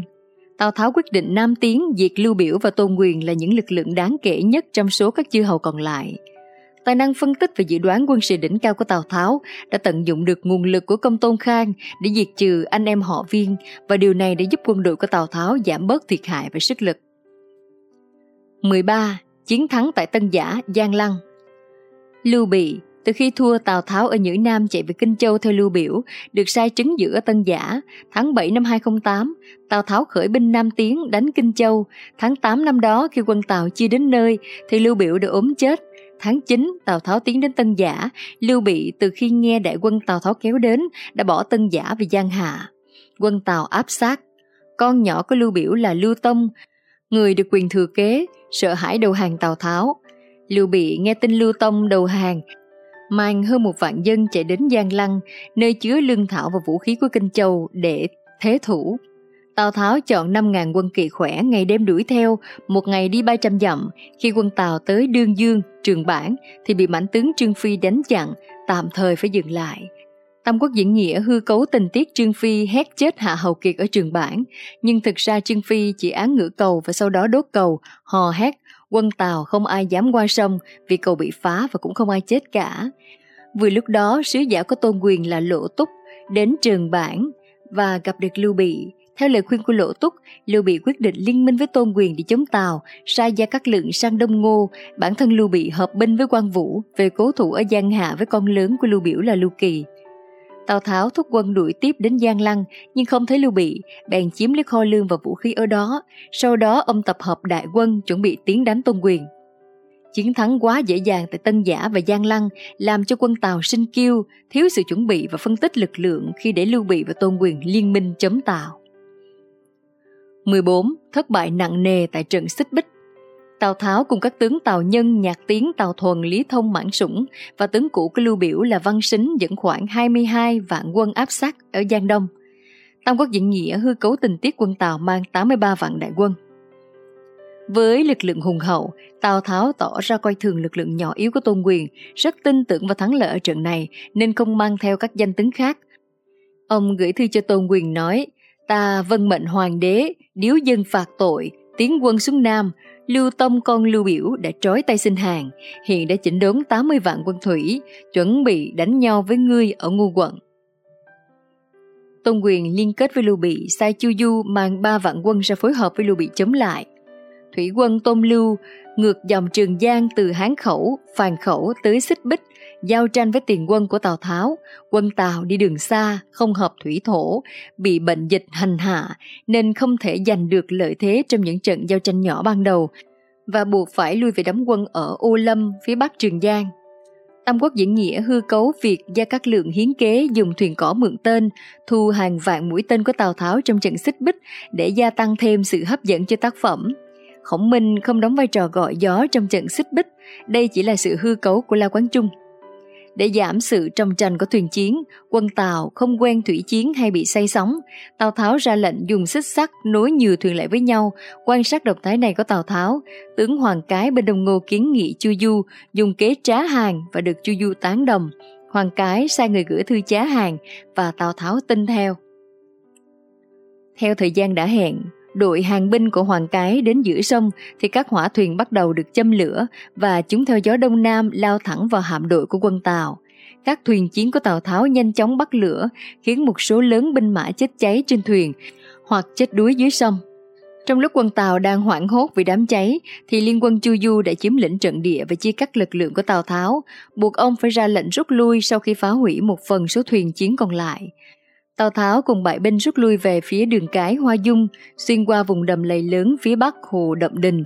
Chu Du và Lưu Bị không ngừng đuổi theo, cho tới tận Nam quận. Cuối cùng bị thiệt hại nặng nề khiến Tào Tháo phải bỏ miền Nam, rút về nghiệp quận, để lại Từ Hoảng và Tào Nhân giữ Giang Lăng, Nhạc Tiến giữ Tương Dương và Mãn Sủng giữ Đương Dương. Tam Quốc diễn nghĩa hư cấu việc quan vũ tha Tào Tháo tại đường Hoa Dung, nhưng thực ra trong chính sử thì Lưu Bị chặn đánh Tào Tháo ở Hoa Dung, quân ít không ngăn cản được nên Tào Tháo thoát. Bàn vì lý do thất bại tại trận xích bích có rất nhiều giả thuyết, Do Tào Tháo không nghe theo lời khuyên của mưu sĩ Giả Hủ, Giả Hủ chính là người duy nhất trong số những mưu sĩ của Tào Tháo thời điểm ấy đưa ra quan điểm không đánh Tôn Lưu và đấy là bằng chứng cho thấy tài trí và tầm nhìn chiến lược vượt trội của nhân vật này. Việc Giả Hủ khuyên Tào Tháo không đánh mà nghĩ để chờ thời cơ tốt hoàn toàn có lý. Thứ nhất, sau giai đoạn gần chục năm chinh chiến, nhân lực và tài lực của khu vực Trung Nguyên, tức Hoa Bắc cạn kiệt cho nên việc khoan thai lại sức dân là điều cần thiết. Hơn nữa, quân Tháo rõ ràng đông lên, nhưng chất lượng không đi cùng, mà muốn Nam Chinh thành công thì phụ thuộc rất nhiều vào thủy chiến, vốn không phải thế mạnh của quân đội phương Bắc. Tào Tháo khi chiếm được Kinh Châu cũng cần phải dùng thủy quân Kinh Châu, vốn không thể tin tưởng hoàn toàn, để dùng cho chiến dịch Nam Phạt. Giả hữu sớm toan tính được cái khó của Tào Tháo trong trận chiến này. Thứ hai, Kinh Châu có đủ mầm móng để tự diệt nếu Tào Tháo biết nhẫn. Đó là sự đấu đá của anh em Lưu Tâm Lưu Kỳ cùng với đám ngoại thích giật dây phía sau. Lại thêm Lưu Bị ở đó chưa kể, Tôn Ngô Giang Đông cũng tỏ rõ ý đồ tranh đoạt. Không đánh, Kinh Châu, Giang Đông sẽ loạn, nhưng nếu đánh, Tào Tháo sẽ tự đẩy mình vào thế phải chống lại liên minh hai nhà. Rõ ràng cứ để cò vạt tranh hùng thì ngư ông ở đây là Tào Tháo, sớm muộn cũng sẽ hưởng lợi mà không phải hao binh tổn tướng. Lý do thứ hai, theo lời của Tào Tháo để chia sẻ trước bao quân tướng sĩ của mình rằng Ta thấy nguyên nhân cơ bản nhất là vì mấy năm gần đây chúng ta đã đánh thắng quá nhiều, binh kiêu tướng loạn, văn dốt võ nát, khinh địch tự phụ, mà nhất là ta, ngày đêm một khổ nhục kế đơn giản cũng không thể nhận ra để cho bên Đông Ngô có nhiều hỏa công. Thành trì binh mạo của chúng ta, dân kho thóc hơn rất nhiều so với Tôn Quyền và Lưu Bị. Triều đình lại ở Hứa Xương, chúng ta đang nắm trong tay, ngược lại Tôn Quyền và Lưu Bị không có gì cả. Ngoài ra Tào Tháo nhận định sau thắng lợi ở Xích Bích, Tôn Lưu sẽ tự đấu đá lẫn nhau. Lúc gặp nguy nan, chúng cùng hợp thành một đội, cùng đối địch với ta, đến khi chiến thắng, chúng sẽ tự đấu đá nhau, sẽ tự nghi kỵ lẫn nhau, sớm muộn chúng sẽ chia rẽ, sớm muộn chúng sẽ thua. Lý do thứ ba, do thiếu hiểu biết về kinh dịch nên không hiểu được thời tiết. Theo cách lý giải của khoa học, Xích Bích là khu vực nằm ở phía đông, gần khu vực sông Trường Giang. Vào mùa đông, vùng đất này hạ nhiệt độ nhanh hơn ở trên sông, tạo thành các khối khí áp cao, giúp cho xuất hiện gió đông nam trong từng khoảng thời gian nhất định. Sau này, khi đọc kinh dịch, Tào Tháo đã ngụ ra nguyên nhân thất bại của mình là bởi yếu tố thời tiết và chỉ còn biết cười lớn. 15. Trận Đồng Quan Ký Thành Chinh phạt quân Tây Lương Tây Lương tuy ở xa nhưng Tào Tháo luôn quan tâm đúng mức. Ngay thời Lý Thôi và Quách Dĩ cầm quyền, Hàng Toại và Mã Đằng từng mang quân đánh vào kinh thành Trường An với danh nghĩa cứu vua Hán năm 194. Vì vậy, Tào Tháo rất cảnh giác với lực lượng này. Trước khi ra tay đánh dẹp chư hầu ở Trung Nguyên, Tào Tháo từng sai Chung Do viết thư trấn an đằng vào toại, khiến hai người không gây hấn. Trước khi xuống miền Nam đánh Kinh Châu năm 208, Tào Tháo đã nhân danh Hán Hiến Đế Triệu Mã Đằng về Hứa Xương, bổ nhiệm làm Thái úy. Ngoài mặt là phong chức, nhưng kỳ thực để chia cắt với hoàng toại. Đồng thời, ông phong con Đằng là Mã Siêu làm thiên tướng quân Đô Đình Hầu, thay cha quản lý quân đội dưới quyền. Năm 211, Tào Tháo phái tư lệ hiệu úy Chung Do và chinh Tây hộ quân Hạ Hầu Uyên đi đánh Trương Lộ ở Đông Xuyên. Các tướng ở Tây Lương thấy ông không đánh họ ở chỗ gần mà đánh Trương Lộ ở xa, nghi ngờ rằng Tào Tháo dùng kế mượn đường quắc diệt ngu. Do đó, 10 tướng lĩnh Tây Lương gồm hàng toại, Mã Siêu, Hầu Tuyển, Trình Ngân, Dương Thu, Mã Ngoạn, Trương Hoành, Lương Hưng, Thành Nghi, Lý Kham, cất 10 vạn quân làm phản, Mã Siêu và Hàng Toại cầm đầu trong số này chiếm cứ Đầm Quan. Tháng 7 năm 211, Tào Tháo đích thân mang quân đánh Mã Siêu. Đến Đầm Quan, ông bí mật phái Từ Hoảng và Chu Linh mang 4.000 quân vượt bến Bồ Bản, đóng trại ở Hà Tây để chặn đường lui của Mã Siêu. Siêu bàn với Hàng Toại, chia quân ra chặn ở bờ Bắc ngăn quân Tào, nhưng Toại không nghe theo, Siêu bèn tự mình hành động. Tào Tháo cho đại quân vượt sông sang bờ Bắc, khi quân Tào đang qua sông thì Mã Siêu bất thần mang một vạn quân đến đánh úp, bắn tên đến như mưa. Người chèo thuyền của Tào Tháo bị trúng tên chết, tướng hứa chữ, một tay cầm yên ngựa che cho Tào Tháo, tay kia chèo thuyền. Cùng lúc đó huyện lệnh vị Nam là Đinh Phỉ sai thả hết trâu ngựa ra ngoài đường, khiến quân Mã Siêu tranh nhau đi bắt, sao nhãn việc truy kích Tào Tháo, vì vậy Tào Tháo được thoát nạn qua bờ bên kia. Theo kế của mưu sĩ giả hữu, Tào Tháo quyết định dùng kế ly gián Toại và Siêu. Ông vốn quen biết với Toại từ trước. Khi ra trận gặp Toại không có mặt Siêu, ông tìm cách bắt chuyện nói với nhau khá thân mật. Vì vậy Siêu bắt đầu nghi ngờ Toại. Sau đó Tào Tháo lại viết thư gửi hàng Toại, cố ý gửi nhầm bản nháp, có gạch xóa sửa chữa những chỗ quan trọng. Siêu thấy Toại có thư, đến đòi xem, thấy thư bị gạch xóa, Siêu càng nghi ngờ là do Toại tự gạch đi. Biết nội bộ quân Tây Lương đã nghi ngờ nhau, Tào Tháo cho quân tiến đánh. Ông dùng khinh binh nhữ trước cho địch đuổi theo, rồi mới dùng quân tinh nhuệ giáp công. Quân Tây Lương giao động bị đánh đại bại. Hàng toại bỏ chạy về Kim Thành, Mã Siêu thua trận, chạy sang bộ lạc của người Nhung. Tào Tháo dẫn quân truy kích Siêu đến tận Yên Định, nhưng chưa bắt được Siêu thì có tin Tôn Quyền mang quân đánh Trung Nguyên, nên ông rút lại đại quân về phía đông, để cho Hạ Hậu Uyên ở lại trấn giữ. Năm 212, Tào Tháo về Hứa Xương, nhân danh Hán Hiến Đế, hạ lệnh giết chết Mã đàn Tru Di Tam Tộc, giết hết những người cùng họ ở Kinh Thành. Tam Quốc diễn nghĩa cho rằng Tào Tháo dụ Mã đàn về kinh giết chết nên Mã Siêu mới khởi binh báo thù. Việc ông xóa thư ly gián Siêu và Toại được kể tương tự như trong sử sách. Về sau Mã Siêu tập hợp người Khương, người Hồ, quay trở lại tấn công các quận huyện, lũng thượng trong trận ký thành, giết thứ sử Lương Châu là Vi Khang, thủ hạ của Vi Khang là Dương Phụ khởi binh báo thù cho chủ, hợp binh với Hạ Hầu Uyên, đánh bại Mã Siêu. Siêu phải chạy sang đầu hàng trương lộ ở Hán Trung, vùng Tây Lương cơ bản thuộc quyền kiểm soát của Tào Tháo. Sau thất bại tại trận xích bích, Tào Tháo càng kỹ lưỡng hơn trong cách dùng binh. Tào Tháo đã tài tình vận dụng liên hoàn kế để làm chia rẽ và đánh bại đội quân Tây Lương hiếu chiến hùng hậu. 16. Đánh chiếm Đâm Xuyên sau trận giao tranh với Tôn Quyền bất phân thắng bại năm 213, Tào Tháo nhận thấy thế chân vạc đã vững, chưa thôn tính Giang Đông hiểm yếu được. Sang năm 214, Lưu Bị từ Kinh Châu tiến và đánh chiếm Tây Xuyên của Lưu Chương, khiến cho Tào Tháo phải gấp rút hành động. Tào Tháo dự định đánh chiếm Hán Trung, Đông Xuyên của Trương Lỗ, sau đó xuôi theo sông Hán Thủy xuống phía nam đánh Ích Châu để trừ Lưu Bị. Tháng 3 năm 215, Tào Tháo xuất phát qua Trần Thương, không tiến ngay về phía Nam, mà trước hết phải ra khỏi tản quan phía Tây trừ nốt hàng toại đang liên minh với vua người tộc Chi Đê là Đậu Mậu. Tháng 5, quân Tào đánh tan Đậu Mậu ở Hạ Trì.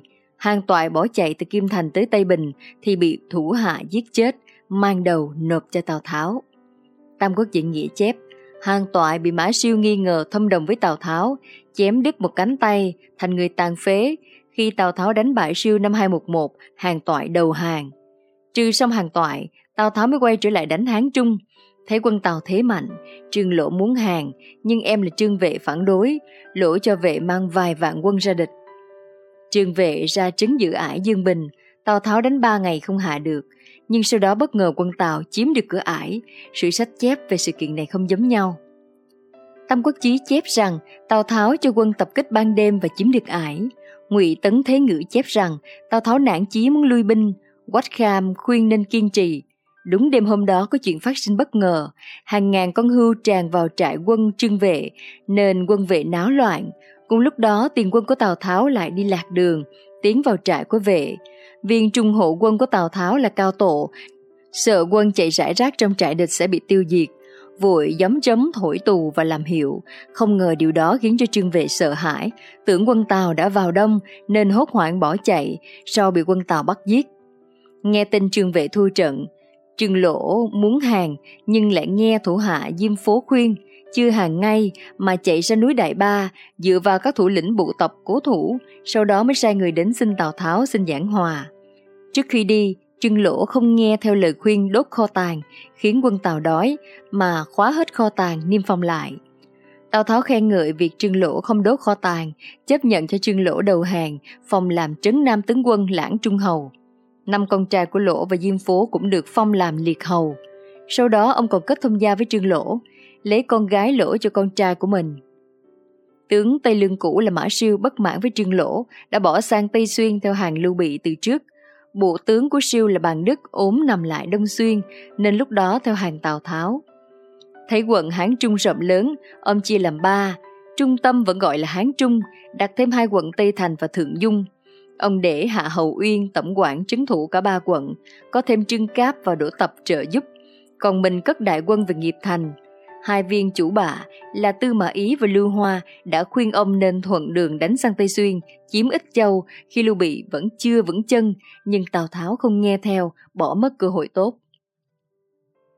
Trong khi Tào Tháo đánh chiếm Hán Trung, thì tướng Trương Liêu được ông sai trấn thủ Hợp Phì đã tự mình đẩy lui được 10 vạn quân của Tôn Quyền đến xâm phạm trong trận Hợp Phì. Có ý kiến cho rằng Tào Tháo bỏ cơ hội đánh Tây Xuyên vì ông không đánh giá cao tài năng quân sự của Lưu Bị và trở về để lo dọn đường cho việc xưng vương. Xưng vương, ban đầu Tào Tháo được Hán Hiến Đế phong làm Vũ Bình Hầu, ăn lộc một vạn hồ ở huyện Vũ Bình. Sau trận xích bích, Tào Tháo chú trọng xây dựng nghiệp thành là thủ phủ cũ của viên thiệu, thường đóng đại quân tại đây, ít coi trọng hứa xương như thời kỳ đầu. Do tự mình chuyên quyết việc triều đình, ông đã gặp phải sự chống đối ngấm ngầm từ các lực lượng ủng hộ Hán Hiến Đế. Tuy nhiên, các lực lượng này không đủ mạnh và bị Tào Tháo đàn áp thẳng tay, kể cả những người thân thích của Hiến Đế cũng bị giết như Phục Hoàng hậu, Đổng Quý Phi, Đổng Thừa, Phục Hoàn. Năm 23, ông ép Hiến Đế phong mình làm ngụy công, ban cho cửu tích gồm xe ngựa, y phục, nhà son, đội nhạc, nạp bệ, cung tên, hổ bôn, việt vàng. Ông cắt ngụy quận và chính quận khác ở Ký Châu và lãnh thổ nước ngụy làm đất ăn lọc. Nước ngụy của Tào Tháo với tư cách là một nước chư hầu nằm trong lãnh thổ nhà Hán bắt đầu hình thành. Tháng 11 năm 213, ông thiết lập một bộ máy triều đình nước ngụy riêng biệt có thượng thư lệnh, thị trung và sáu viên khanh. Năm 216, sau khi đánh bại Trương Lỗ trở về, Tào Tháo sai Hoa Hâm chuẩn bị và ép Hán Hiến Đế ra chiếu phong mình làm ngụy vương, ông lập con trai thứ hai là Tào Phi làm thế tử. 17. Mất Hán Trung Tào Tháo giao Hán Trung cho Hạ Hậu Uyên, Trương Cáp và Đỗ Tập trấn giữ. Năm 216, Trương Cáp mang quân vượt núi Đại Ba, tiến sâu vào hai quận Ba Đông, Ba Tây, dời vài vạn dân về Hán Trung. Khi Cáp tiến đến đảng cừ thì gặp quân của Lưu Bị do Trương Phi chỉ huy chặn lại. Hai bên giữ nhau 50 ngày. Cuối cùng Cáp bị Trương Phi đánh bại chạy về Nam Trịnh. Nghe tin trưng cấp bại trận, Tào Tháo không trị tội, vẫn phong làm đảng khấu tướng quân để khuyến khích. Tháng 11 năm 217, Lưu Bị sai Trương Phi đóng đồn ở Cố Sơn, Ngô Lan đóng ở Hạ Bì. Tào Tháo sai Tào Hồng và Tào Hưu ra đối địch. Hồng và Hưu không mắc mưu theo tin đồn của địch, đánh bại Ngô Lan khiến Trương Phi phải rút lui khỏi Cố Sơn. Lan bỏ chạy và bị người tập chi giết chết. Nghe tin bại trận, Lưu Bị cùng mưu sĩ Pháp chính khởi 10 vạn quân kéo đến ải Dương Bình. Quân Tàu giữ ải yếu nên không giữ nổi. Đầu năm 219, Lưu Bị qua sông Miện Thủy, dựa vào sườn núi định quân đóng quân. Hạ Hậu Uyên không biết là kế, mang toàn quân đến vây đánh. Bị phục binh của tướng Hoàng Trung từ trên núi đổ xuống đánh ngang sườn. Uyên và Thứ sử Ích Châu là Triệu Ngung cùng tử trận. Lưu Bị chiếm được Hán Trung. Ngụy Vương Tào Tháo được tin đích thân mang đại quân từ Trường An qua hang Tà Cốc vào Xuyên để quyết chiến. Lưu Bị giữ thế phòng thủ không ra giao chiến, qua hơn một tháng khiêu chiến không đánh được trận nào, quân Tàu mệt mỏi, Lưu Bị lại sai người lọt vào hàng ngũ quân Tàu làm nội ứng, phao tin đồn khiến cho quân Tàu chán nản. Tào Tháo liệu thế không thể thắng được Lưu Bị, đành hạ lệnh lui quân. Trước khi rút lui, ông nói với các tướng, ta vốn không tin là Lưu Bị có tài cán tới như thế, nhưng bên cạnh y hiện đã có người tài, tức chỉ pháp chính. Các sử gia Trung Quốc đánh giá câu nói này là lời tự trấn an tinh thần cho mình theo kiểu AQ. Tào Tháo không những triệt thoái khỏi Hán Trung mà lệnh cho các cánh quân trong ba quận Tây Thành và Thượng Dung mà ông mới đặt ra cùng rút về. Quận Thượng Dung và Tây Thành đầu hàng Lưu Bị, toàn Đông Xuyên mà Tào Tháo đánh chiếm năm 215 mất về tay Lưu Bị. Tam Quốc diễn nghĩa mô tả Tào Tháo và Lưu Bị giao tranh ở Hán Trung có khá nhiều trận đánh. Tào Tháo bị Ngụy Diên bắn gãy răng cửa. 18. Mặt trận phía Đông và phía Nam Từ sau trận xích bích, địch thủ mà Tào Tháo giao tranh tại chiến trường phía Đông chủ yếu là Tôn Quyền chứ không phải Lưu Bị. Dù không phải lần giao tranh nào, ông cũng trực tiếp ra trận. Năm 209, Tôn Quyền sai Chu Du tấn công ráo riết vào Giang Lăng, buộc Tào Nhân phải bỏ thành này chạy về Tương Dương – Năm 213, Tào Tháo đích thân dẫn liên quân thủy lục giao tranh với Tôn Quyền tại cửa Nhu Tu, bất phân thắng bại. Sang năm sau, hai bên đánh nhau một trận nữa ở Nhu Tu cũng không ngã ngủ. Năm 214, quân Đông Ngô chiếm được Hoảng Thành. Năm 215, khi Tào Tháo đi đánh Trương Lỗ, Tôn Quyền đánh Hợp Phì, thì bị Trương Liêu đẩy lùi. Năm 216, Tào Tháo phát động quân thủy và quân bộ ô ạt từ cư sào tấn công, nhưng đến tháng 3 năm 217 vẫn không hạ được, phải lui về Bắc. Trong nhiều năm, Tôn Quyền và Lưu Bị duy trì sự liên kết để chống lại Tào Tháo, giữ thế chân và cân bằng, nhưng sau khi Tào Tháo mất Hán Trung thì phát sinh biến cố mới. Lưu Bị và Tôn Quyền ngoài mặt là em rể và anh vợ, nhưng vẫn tranh chấp nhau vùng Kinh Châu mà Lưu Bị mang tiếng mượn lâu ngày không trả. Khi vào Tây Xuyên, Lưu Bị giao cho quan Vũ giữ các quận Kinh Châu. Để yên mặt đông, Lưu Bị phải nhân nhượng Tôn Quyền, trả cho quân Đông Ngô ba quận để hòa hoãn, đổi lại Tôn Quyền các hai quận cho quan Vũ. Quan Vũ sau đó vẫn gây bất hòa với Đông Ngô, khiến cho Tôn Quyền quyết định ngã theo Tào Tháo để lấy toàn bộ Kinh Châu. Tháng 6 năm 219, sau khi chiếm được Hán Trung, Lưu Bị xưng làm Hán Trung Vương, đứng ngang hàng với Tào Tháo. Trên đà thắng lợi, Lưu Bị sai quan Vũ đang trấn thủ Kinh Châu, đem quân bắt tiến, vây hãm Tương Dương, sau đó lại vây đánh Phan Thành do Tào Nhân trấn thủ. Phan Thành nguy cấp, Tào Tháo ở Nghiệp Thành rất lo lắng toan tính thiên đô, rời Hán Hiến Đế từ Hứa Xương về cùng ông ở đất nghiệp. Nghe lời Tư Mã Ý phân tích lợi hại, Tào Tháo quyết định không thiên đô, sai Vu Cấm và Bàn Đức mang quân đi cứu Phan Thành, nhạc tiếng hỗ trợ Tào Nhân cố giữ lấy Thanh Nê. Đúng lúc đó thì Tôn Quyền sai người dân thư đến xin quy phục, giúp ông giáp công đánh quan vũ ở mặt đông. Tào Tháo mừng rỡ nhưng vẫn dùng quyền thuật. Một mặt ông nhận cho Tôn Quyền đầu hàng, phong làm Nam Dương Hầu, lĩnh chức Kinh Châu Mục, Mặt khác ông lại mang thư đầu hàng của quyền, buộc vào tên, sai quân bắn vào trại của quan vũ.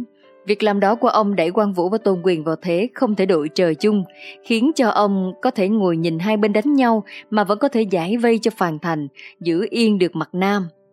Tuy nhiên, quan vũ không hoàn toàn tin vào thư đó, cho rằng Tào Tháo lắm mưu mô, phao tin sai để lung lạc mình. Nhưng lúc nước sông Hán Thủy lên cao, quan vũ khơi nước sông đổ vào ngoài thành, Bảy đạo quân vu cấm và bằng đức đóng đồn ở phía bắc phàn Thành bị nước dìm chết gần hết, số ít bỏ chạy thoát. Cả hai tướng đều bị bắt, vua cấm đầu hàng quan vũ, còn bạc đức không chịu hàng nên bị giết.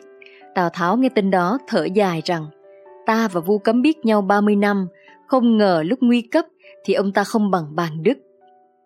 Viện binh cứu Phan Thành bị tiêu diệt, Tào Tháo vội sai từ hoãn mang quân đi cứu, trong khi quan vũ mãi đánh vu cấm thì tôn quyền để sai lã mông mang quân đánh ấp Kinh Châu.